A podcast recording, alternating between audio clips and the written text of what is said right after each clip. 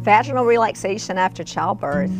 What can we do about it and how does it affect our sex lives, our self esteem, and our physical wellness? That's what we're talking about today on the Dr. Susan Show.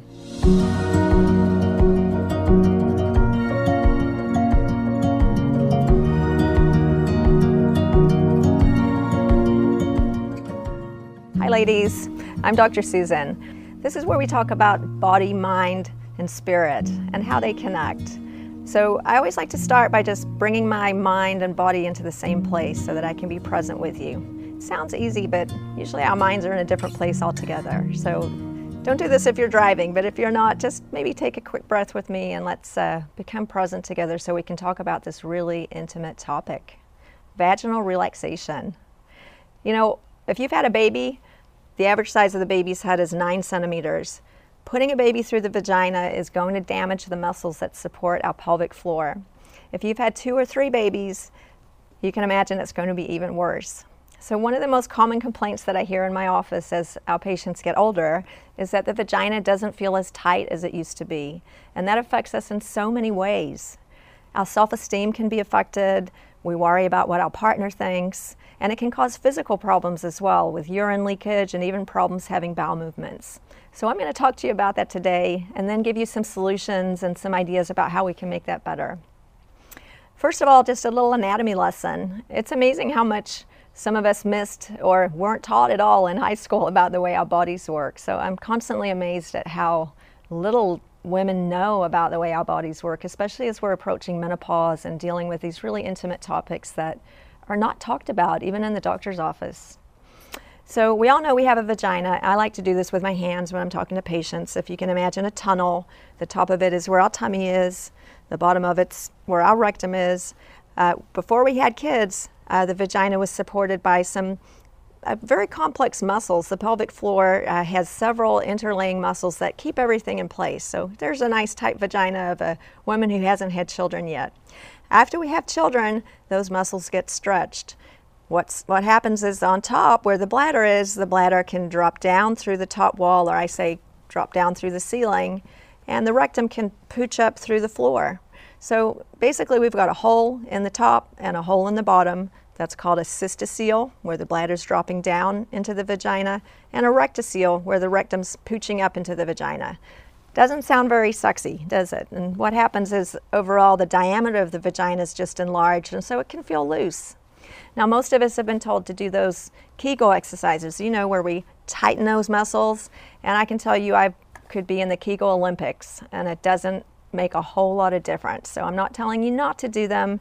It's a great idea, and if I, I can do one right now for you, the key is to squeeze those muscles without squeezing your buttocks. to squeeze the muscles that you would use to cut off your urine flow, or if you were at home and had something in the vagina, you could actually squeeze around it, like your thumb or another object, and that'll give you that feeling of a Kegel. You know, so to do good Kegel exercises, it's like lifting weights. You got to squeeze and hold it, uh, relax, do it again. It's really hard.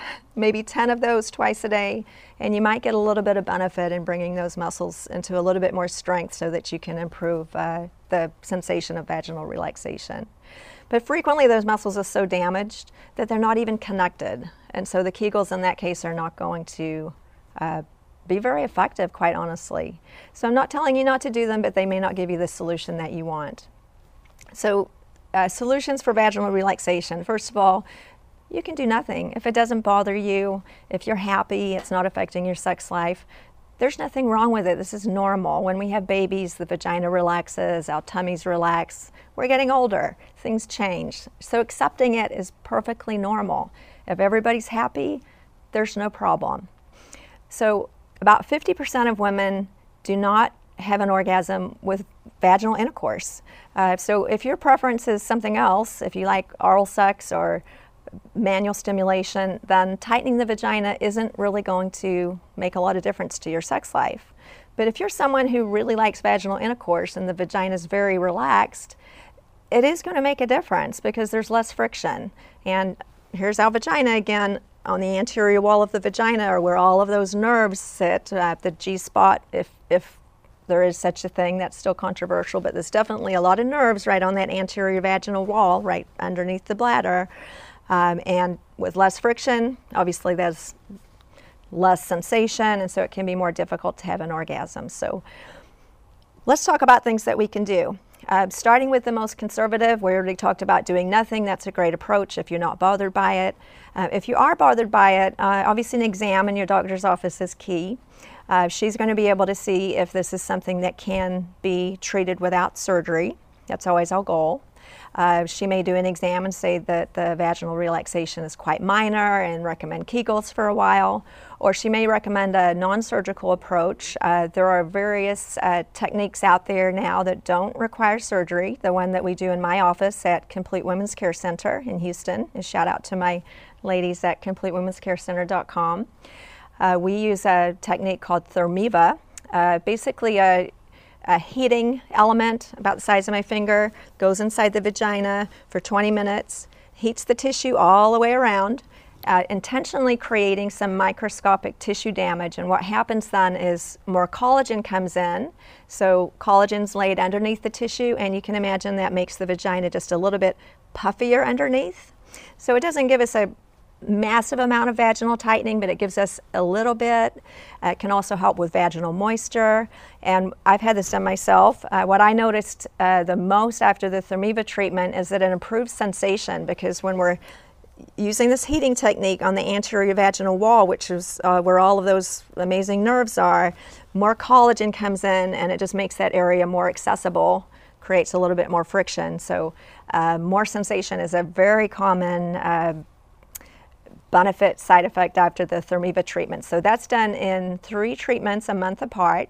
Each one takes about 20 to 30 minutes. You can walk out of the office, you can go to the gym afterwards. There's no significant pain, it's just hot. Actually, it's quite pleasant. I have had it done several times, and my nurse practitioner and I chit chat and have fun while we're doing it.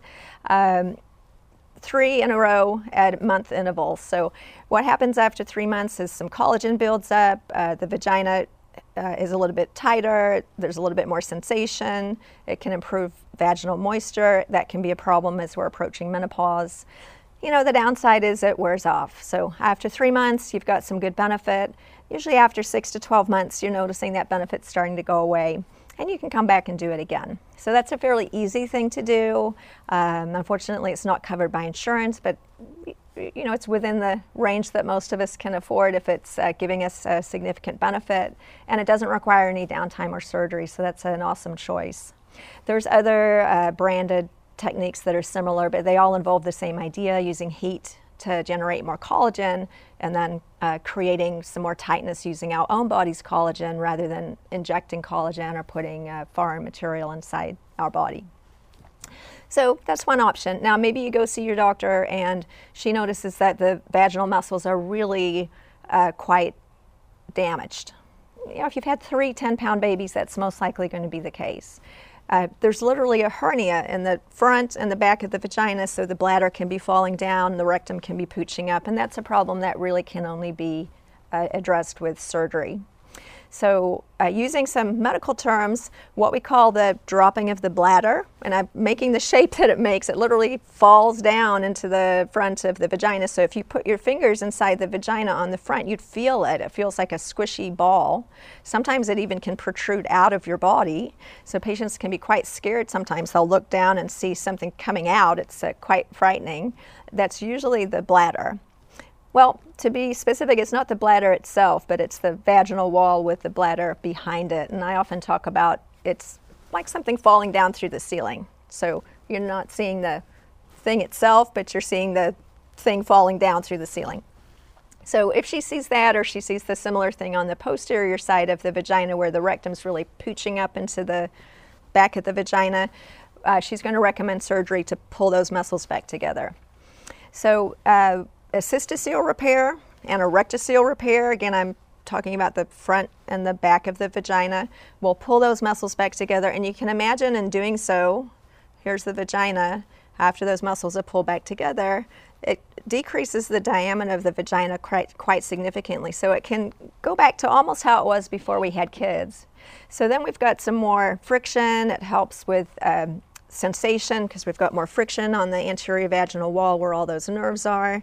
Uh, now, we're not talking about men today, but uh, when I do this surgery, uh, partners are usually very pleased too because it, it, for men, especially as we're getting into our 40s, 50s, and older, men need more friction too. So it's a, a, a two person game. Uh, sex takes two. So if we're having vaginal intercourse and the vagina is a little bit tighter, especially with a partner who's uh, in his, like my husband is 54, um, as we're getting a little bit older, men are really going to benefit from that too. So I haven't had uh, many or any disappointed patients after this surgery, uh, male or female. So it, some people call this surgery a vaginoplasty. You know, a plasty is just putting things together or tightening them. We can have an abdominoplasty or a plasty of anything. It's just pulling those muscles back together so that we can uh, restore normal anatomy. So the, the goal of the surgery, if, if we were to have one, is to restore normal anatomy, not to create a Barbie doll or something that didn't exist before, but just to put things back where they were before. And uh, lots of studies now showing that that does benefit our sexual function for many patients. I was involved in a big study done a few years ago that showed that women who had this surgery over years, we followed them for two years, did show a significant improvement in sexual function, which is wonderful. All of us want to stay, or most of us want to stay sexually active and have the best sex of our lives even after menopause. So these are things that we can do so that we don't have to be like uh, women in our grandmother's era who shopped in the Depends aisle. Uh, I personally like to put them out of business. Uh, we don't have to do that anymore. We're able to stay youthful and active and uh, keep our sex lives healthy. So, talking about the Depends aisle, one of the things that happens when the bladder drops is that we can leak urine. Now, this is a really frustrating problem. You can imagine it's very socially embarrassing. Um, when we have intercourse, we can leak urine. That's not going to make us want to have sex. It's, it's not a very sexy feeling to be worrying about leaking urine or leaking gas. Um, same thing can happen on the rectal side. We can start farting uncontrollably. We can even lose stool uncontrollably. It can cause some really significant uh, social problems. So, uh, another part of the surgery for some women is uh, creating a, a hammock or a sling underneath the bladder to support the bladder so that when we cough, sneeze, or laugh, we don't leak urine. Um, and that's a very effective technique to help with what we call stress incontinence.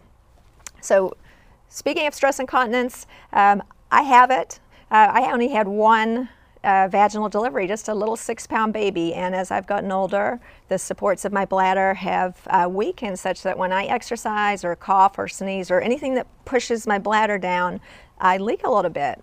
Um, you know, a few years I put up with it, uh, but I'm really active. I like to run and jump and laugh, and uh, now I'm at a point where I'm going to fix it. So, actually, in a couple of weeks from now, uh, one of my colleagues is going to do the surgery for me, and I'll be letting you know how that goes. And uh, hopefully, you can follow me and see how this goes as an actual patient to be. Uh, on the other side of the table, so to speak, I'll be having the surgery myself. So I'm very excited to, to share how that goes and uh, let you know how it changes my life. In my particular case, I've got the bladder falling problem. I've got the leakage of urine when I cough and sneeze. And I've also got another problem that is very embarrassing for most people to talk about, but I'm a gynecologist. We don't get embarrassed about anything. Um, when you've got a significant rectocele, that's when the uh, posterior wall or the rectal side of the vagina has lost its strength. When you try to have a bowel movement, instead of coming out, it pooches up into the vagina, so we can actually have to use manual pressure to push the stool out. And, you know, that's really getting to be, oh my God, I'm too young for this. Um, I'm only 52. I, I, shouldn't have to be doing things like that. These are things that I thought 80 year old ladies had to do. So I'm getting that fixed. And if you're experiencing something like that as well, just know that you're not alone um, what we call splinting, which is pushing down with your hand to have a bowel movement, is extremely common for women who've had vaginal deliveries. And uh, what I hear most from my patients is that they're too embarrassed to talk about it. Uh, they don't tell their husbands, they don't tell their family, they think they're the only one. Um, they're walking around the house, sometimes losing gas just with walking. Uh, my kids laugh at me because sometimes when I'm walking the dog, I'll be going with the steps as I go. It's because there's air caught inside this rectocele. So it, you know, it's a significant problem. It sounds funny, but you know, it's not so funny when you're at work or giving a talk or, um, you know, these are things that we can fix. Uh, so uh, we've talked about vaginal relaxation, different ways to fix it, how it improves our sex life. What I'd like to do is just encourage you to talk to your doctor about it. Uh, if you don't have a doctor who's comfortable talking about it, uh, we've got lots of wonderful providers at my office, CompleteWomen'sCareCenter.com. Um, I'm Dr. Susan. This is a surgery that I specialize in. I'd love to talk to you about it so that we can get your sex life back on track, get your vagina back to how it was before you had babies, so that you can live your best life. So while I've been talking, we've got some uh, great questions from our viewers. Uh, one of the most common questions that I hear is the safety of having a sling. Remember, a sling is uh, where some supportive materials just placed right underneath the bladder to help with stress incontinence. If you drive around Houston, you'll see billboards advertising uh, for attorneys that would like you to see them to sue your doctor regarding safety of mesh. So mesh is the material that we use to patch holes for hernias and the belly or all kinds of other places. But in this case, a sling, which is the name of the material that's placed to help with stress incontinence, is a, a piece of mesh no bigger than the size of my pinky finger. It's about a centimeter or half an inch wide and you know about so long. It's not a big piece of material. Uh, so slings are which are what we're talking about for stress incontinence are, are not the dangerous types of mesh procedures that you might see advertised there were some procedures back in the day you know a few years back where large pieces of mesh the size of my hand were placed inside the vagina to support the whole front and whole back of the vagina we're not doing that anymore so um, I'm getting a sling. I would give one to my mom or my sister. Slings are very safe. I wouldn't worry about it. Don't don't believe the billboards. So that's a great question. Um, another question that I'm seeing is, uh, does insurance cover a vaginoplasty?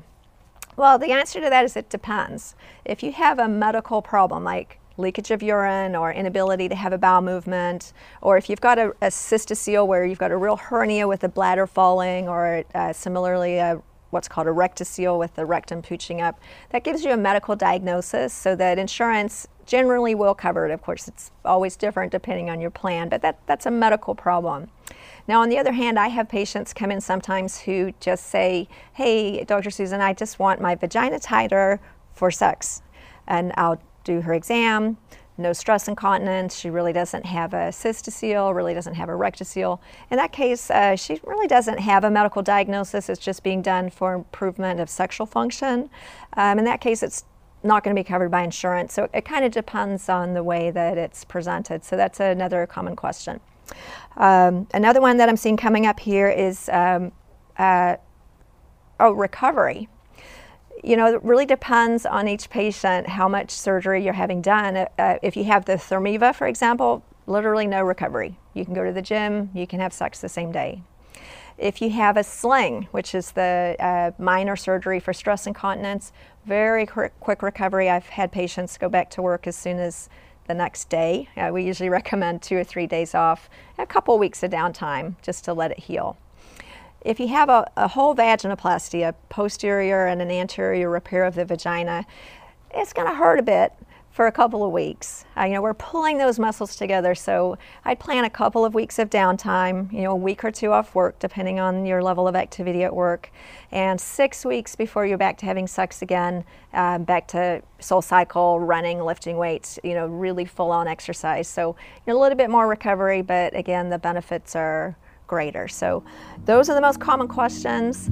Uh, we look forward to hearing more questions as they come in. I had fun today. I hope you did too and found this useful. So connect with me at drsusan.com or come see us at completewomenscarecenter.com. See you next week.